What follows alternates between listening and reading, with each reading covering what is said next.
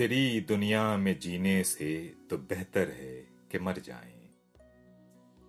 तेरी दुनिया में जीने से तो बेहतर है कि मर जाएँ।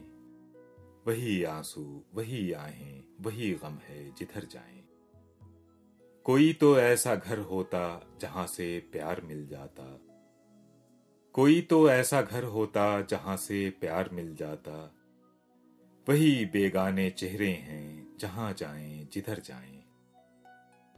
अरे ओ आसमां वाले, बता इसमें बुरा क्या है?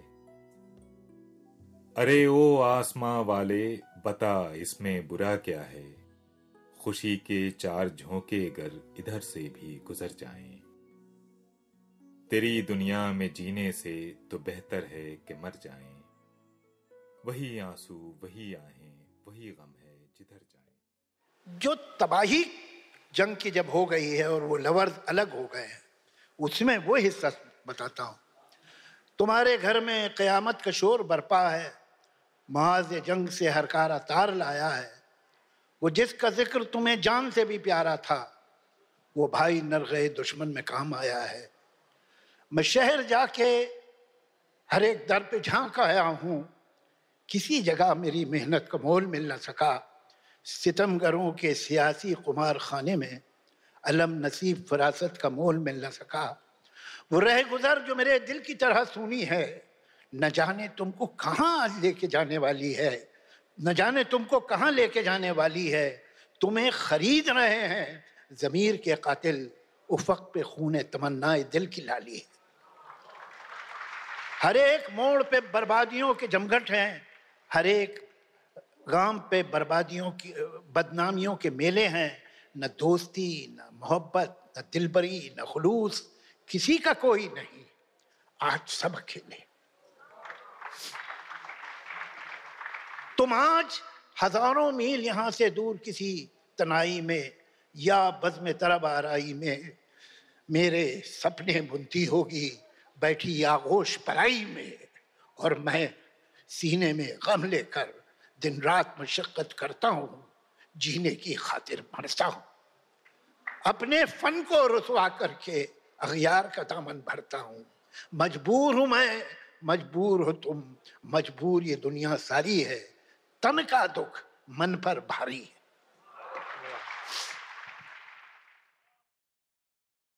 और मन रे तू काहे नधीर धरे वाह वाह। वाह क्या गीत। सुनिए। मन रे तू काहे नधीर धरे। वो निर्मोही मोह न जाने जिनका मोह करे। मन रे, तू काहे नधीर धरे उतना ही उपकार समझ कोई जितना साथ निभा दे। जन्म मरण का मेल है सपना, ये सपना बिसरा दे। कोई न संग मरे। मन रे, तू काहे नदीर धरे? इस जीवन की चढ़ती ढलती धूप को किसने बांधा? रंग पे किसने पहरे डाले रूप को किसने बांधा? काहे ये जतन करे? मन रे तू काहे नदीर धरे क्या? अब जरा ये देखिए कि साहिर ने जब हिंदी लिखी है और बहुत बार लिखी तो कैसी हिंदी लिखी? कैसी परफेक्ट सॉफ्ट कान को एक वर्ड बुरा नहीं लगेगा आपको। उर्दू शायरों में एक खूबी होती है फोनेटिक्स का उन्हें बहुत ख्याल होता है। वो कभी ऐसी लफ्ज नहीं इस्तेमाल करेंगे जो खटके कान को। उसको स्मूथ कर देते अभी तो आपने पूरा ये हिंदी प्योर हिंदी है। मगर कहीं कोई वर्ड आपको ऐसा कि बाहर निकल गया ऐसा नहीं लगेगा। यहाँ आके कान को चोट लगी ऐसा नहीं लगे। स्मूथ। आज से जन्म है अंग लगा लो जन्म सफल हो जाए। देह की पीड़ा मन की अग्नि सब शीतल हो जाए। क्या क्या क्या कैसे कैसे? और फिर एक अच्छी बात एक मरतबा उन्होंने बताई।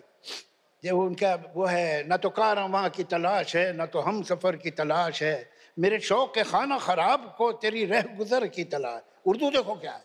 मेरे शौक के खाना ख़राब को, या जिन, जिस घड़ी मेरी निगाहों को तेरी दीद हुई, वो मेरे, वो घड़ी मेरे लिए इश्क की तमहीद हुई। अरे तो उर्दू का इंटरमीडिएट का लड़का नहीं समझेगा। तो मैंने उनसे कहा साहिर साहब ये कैसी आप जबान कभी कभी इस्तेमाल कर देते हैं?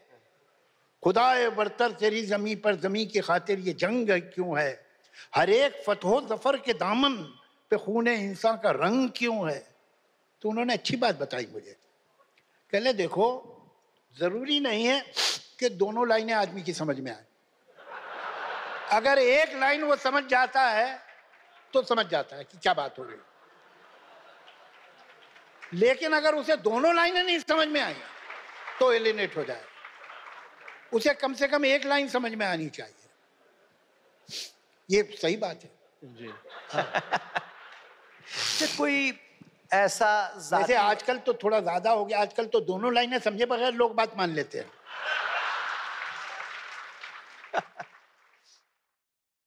देखिए ये बात बड़ी खुशी से कही जाती है कि जो नज़में साहिर ने लिखी हैं जो अफसाने मंटो ने लिखे हैं जो कहानियाँ इसमत ने लिखी हैं जो शायरी तरक्की पसंद तहरीक में हुई है वो आज भी वैलिड है। ये कोई खुशी की बात नहीं। ये बहुत दुख की बात जी। इसके मतलब ये है कि वो तमाम मजबूरियाँ वो तमाम महरूमियाँ वो तमाम जुल्म वो तमाम सितम आज भी है। तो पोएम पुरानी नहीं हो रही। अगर ये सब कुछ हिस्ट्री हो गया होता तो ये पोएम्स भी पुरानी हो जाती। लेकिन अफसोस ये है कि पोएम्स आज भी रेलेवेंट